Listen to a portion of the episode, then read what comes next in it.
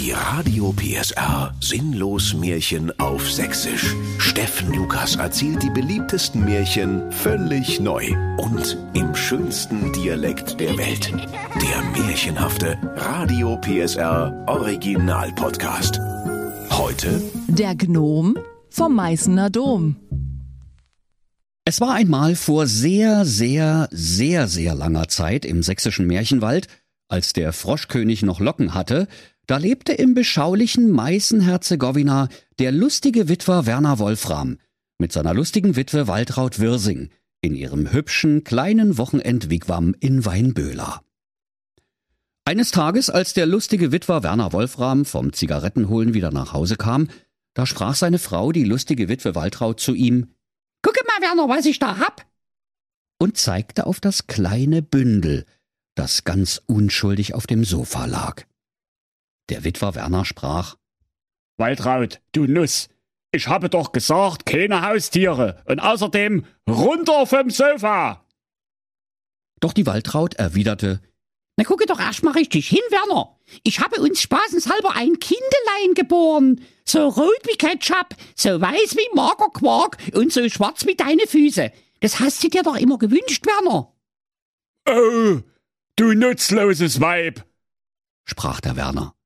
Du hast mir mal wieder richtig zugehört. Ich wollte ein Kind so rot wie die Feuerwehr, so weiß wie weißer Riese und so schwarz wie Straßenbahn fahren. Und außerdem, das Kind sieht mir überhaupt nicht ähnlich. Naja, außer meinen Füßen.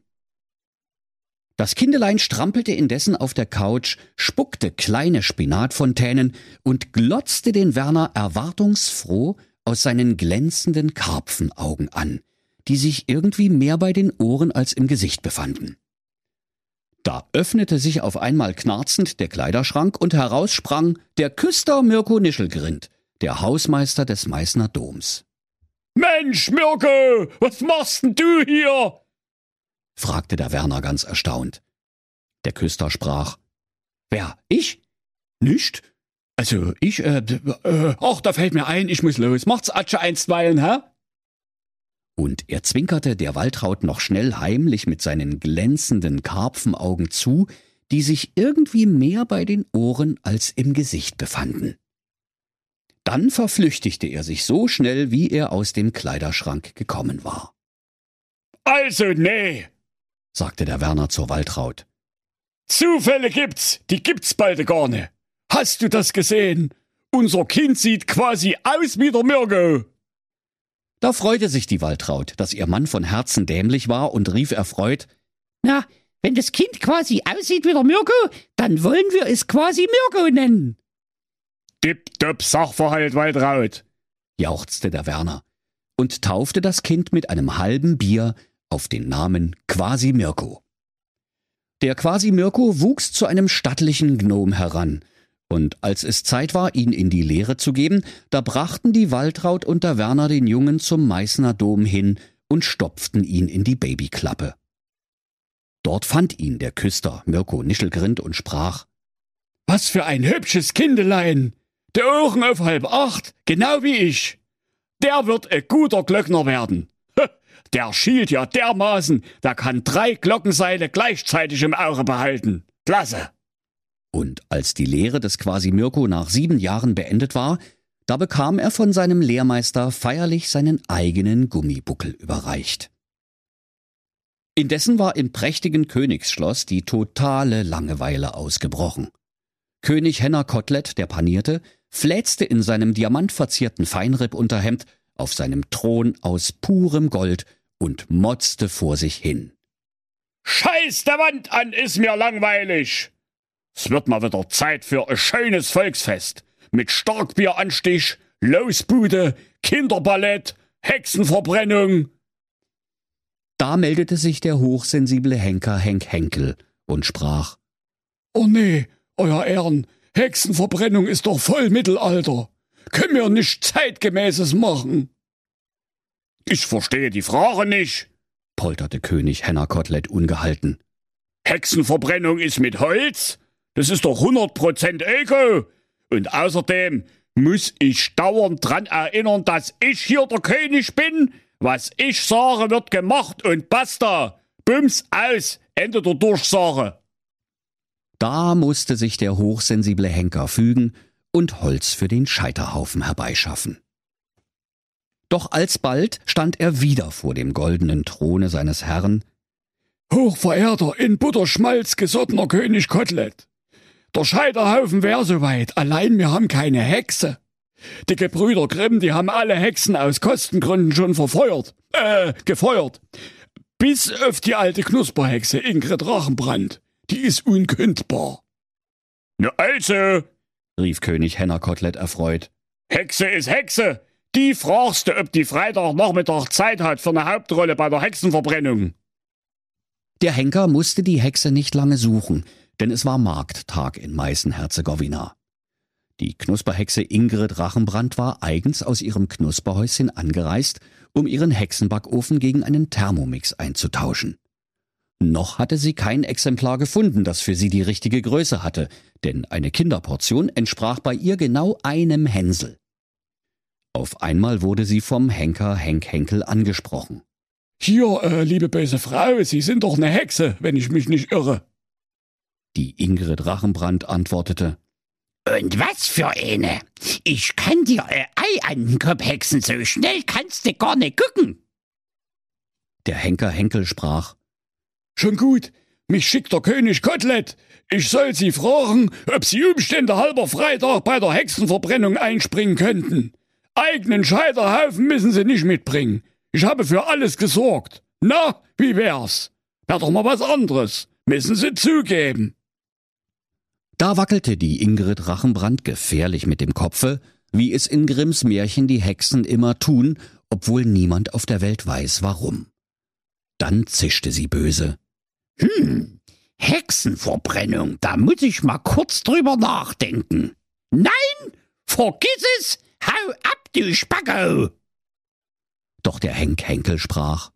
Gut, das lass ich mal als freiwillige Meldung gelten. Und sogleich stülpte er der Hexe einen weihwassergetränkten Kartoffelsack über ihren Buckel, band den Sack zu und schleifte die alte Hexe direkt auf den Meißner Domplatz, wo der Scheiterhaufen schon wartete. Als es Freitagnachmittag war, da lief alles Meißner Märchenvolk auf dem Domplatze zusammen. Alle hatten sich schick gemacht und ihre schönsten Meißner Fummel angezogen.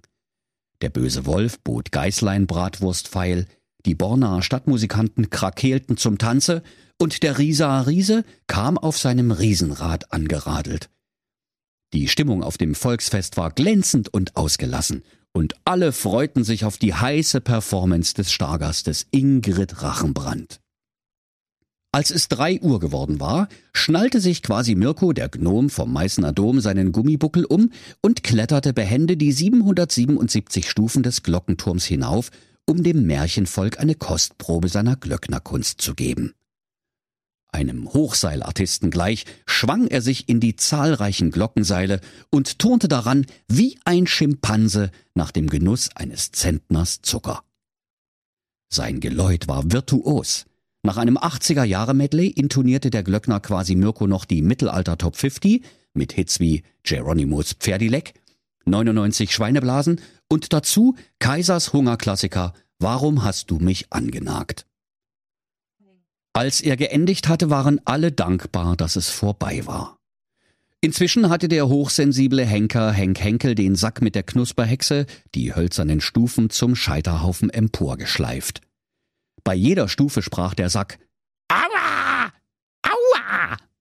Und der hochsensible Henker entschuldigte sich höflich mit dem Hinweis, dass es ja sowieso gleich vorbei sei. Oben angekommen wurde der Sack geöffnet und das Volk jubelte, als die alte Knusperhexe Ingrid Rachenbrand ihrem sackleinenen Gefängnis entstieg. Und die Hexe Rachenbrand sprach Glotzt diese Bläde! Für mich ist das auch die erste Hexenverbrennung.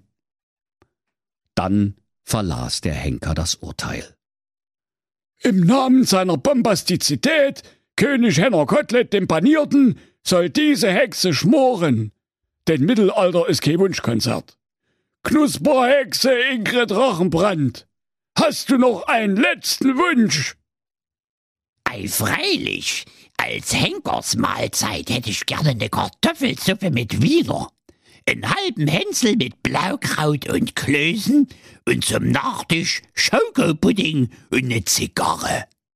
Und außerdem möchte ich noch einmal im Meißner Dom zum großen Administrator im Himmel, dem lieben Steve Jobs, beten, auf dass er mir meine Programmierfehler vergebe.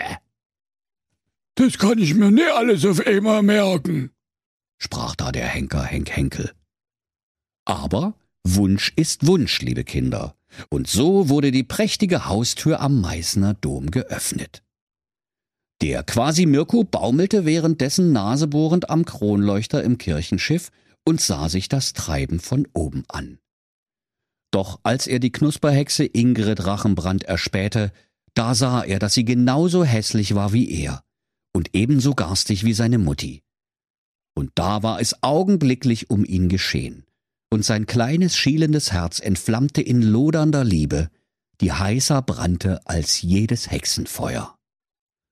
Also schwang sich der Glöckner flink von Kronleuchter zu Kerzenleuchter, machte einen Hürdenlauf durchs Chorgestühl und schmiss hinter der Hexe krachend die Kirchentüre zu, bevor ihr jemand folgen konnte. Da war die Hexe sehr dankbar und sprach Du Dödel hast mein Gummibuckel in der Tür eingeklemmt. Da konnte der quasi Mirko sein Glück kaum fassen und rief Was? Du hast auch einen Gummibuckel? Genau wie ich? Doch die Knusperhexe war noch nicht fertig und sprach Und weißt du noch was? Meine Hakennase und meine vielen haarigen Warzen sind auch bloß aus Gummi. Für festangestellte Hexendarstellerinnen bei der Gebrüder Grimm GmbH ist das die vorgeschriebene Arbeitskleidung. Der quasi Mirko warf ebenfalls seinen Gummibuckel ab und jauchzte Wahnsinn! Bei mir auch. Stell dir mal vor, die schwarzen Ränder unter meinen Fingernägeln, die habe ich nur mit Edding gemalt. Und sogleich entfernte er die dunklen Ränder mit Weihwasser. Die Hexe Rachenbrand schmiss indessen ihr ganzes Hexenkostüm ab, und unter ihrer hässlichen Dederon-Kittelschürze kam ein wunderschönes junges Mädchen zum Vorschein, mit Beinen bis zum Boden runter und goldenen Haaren an den Waden. Das zauberhafte Mädchen rief So, quasi Mirko, jetzt bist du auch noch mal dran. Weg mit den hässlichen, karpfenartigen Klüpschöhren, die deinen Ohren irgendwie näher sind als dein Gesicht. Der quasi Mirko sprach Ähm, da hab ich eine gute und eine schlechte Nachricht. Doch weiter kam er nicht. Denn auf einmal stand der lüsterne Küster Mirko Nischelgrind vor ihm und sprach Vergiss es, du karpfenäugischer Vogel! Diese schöne Hexe gehört alleine mir! Die abgeschminkte Hexe Ingrid Drachenbrand zuckte mit den Achseln und sprach Mich fragt ja scheinbar überhaupt keiner mehr. Draußen wurde das Volk inzwischen ungeduldig und versuchte den Dom zu stürmen. Sie ergriffen einen übergewichtigen Soldaten mit Eisenhelm und benutzten ihn als Ramme gegen das schwere Portal. Die Scharniere und Riegel knarzten bedenklich. Der böse Küster hatte inzwischen ein schweres, gusseisernes Weihrauchkesselchen ergriffen und ließ es bedrohlich an der Kette über seinem Kopfe kreisen, wie ein leibhaftiger Jackie Chan für Kassenpatienten. Der quasi Mirko trat sogleich den Rückzug an, um nicht das schwere Kesselchen an die Rübe zu bekommen, und hangelte sich wieder am Kronleuchter empor in Richtung Glockenturm. Doch der Küster Nischelgrind verstand sich ebenfalls aufs Glöcknern und schaukelte dem quasi Mirko wie ein mittelalter Tarzan am Altarvorhang hinterher. Das ist meine sexy Hexe! rief der Küster. Doch der quasi Mirko erwiderte Mache die Ohren zu, dann siehst du, was du kriegst. Während das Weihrauchkesselchen direkt neben seinem schielenden Schädel krachend in die Wand einschlug. Immer weiter stiegen die beiden empor, bis sie schließlich im Glockenturm angekommen waren. Der quasi Mirko brach sich schnell den Sekundenzeiger der Turmuhr ab, um damit zu fechten. Bis heute hat der Meißner Dom deshalb keinen Sekundenzeiger mehr. Die Menschenmasse vor dem Dom wurde indes ungeduldig und schrie Für uns ist auch die sechste Stunde. Wir wollen Öblers heime. Hexe her oder Geld zurück. Indessen begannen die Glocken des Meißner Doms wild durcheinander zu läuten, weil sich nun die beiden Kontrahenten Küster und Glöckner fuchtelnd und fechtend von Seil zu Seil schwangen und um die schöne Knusperhexe schlugen. Irgendwann bekam der quasi Mirko mit seinen langen und kräftigen Glöcknergriffeln den Hals des bösen Küsters Mirko Nischelgrin zu fassen und drückte zu. Der böse Küster lief blau an, und seine Karpfenaugen quollen hervor, dass es einen echten Froschkönig neidisch gemacht hätte. Mit letzter Kraft röchelte der Böse.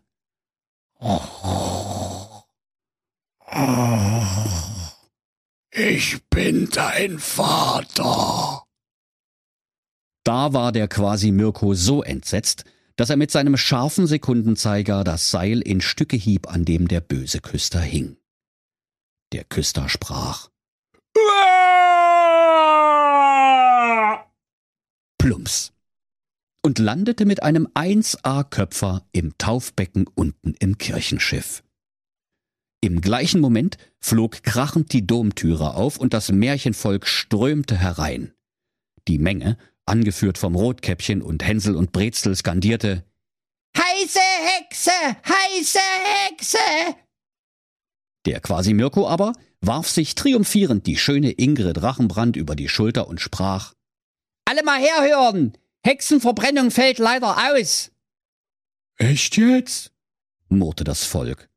Nicht schon mal ein bisschen ankokeln? Oder wenigstens räuchern. Oder dünsten? Oder wenn's dir zu lange dauert, quasi Mirko, wir könnten doch auch die Mikrowelle nehmen, oder? Der quasi Mirko aber sagte Nicht gibt's. Meine Ingrid bleibt Rohkost. Und außerdem, wir kündigen hiermit unsere Jobs bei der Gebrüder Grimm GmbH. Und zwar fristlos. Damit sind wir ab sofort zu gar nicht mehr verpflichtet. So, Doch das Volk war noch nicht überzeugt. Ja, aber der schöne Scheiterhaufen, was das wieder gekostet hat, dafür bezahlen wir unseren Zehnten an den Steuereintreiber oder was? Mensch, da müssen wir doch jetzt irgendwas damit anfangen. Da sprach der quasi Mirko Leute, ich hab's. Jede Hexenverbrennung wird besser, wenn man die Hexe kurz vorher durch ein saftiges Steak ersetzt. Da waren es die Märchenwaldbewohner zufrieden. Und der quasi Mirko durfte die schöne Hexe an Ort und Stelle heiraten. Dann schafften sie alle nach Leibeskräften Steaks, Goldbräuler, Spanferkel und Bratwurst herbei und warfen alles auf einen großen Rost. Dann brutzelten sie die Köstlichkeiten über dem Feuer gar, und es wurde doch noch ein sehr schöner Abend. Und so, liebe Kinder, haben die Meißner vor tausend Jahren ganz aus Versehen den Grill erfunden. Und wenn sie nicht gestorben sind, dann lachen sie noch heute.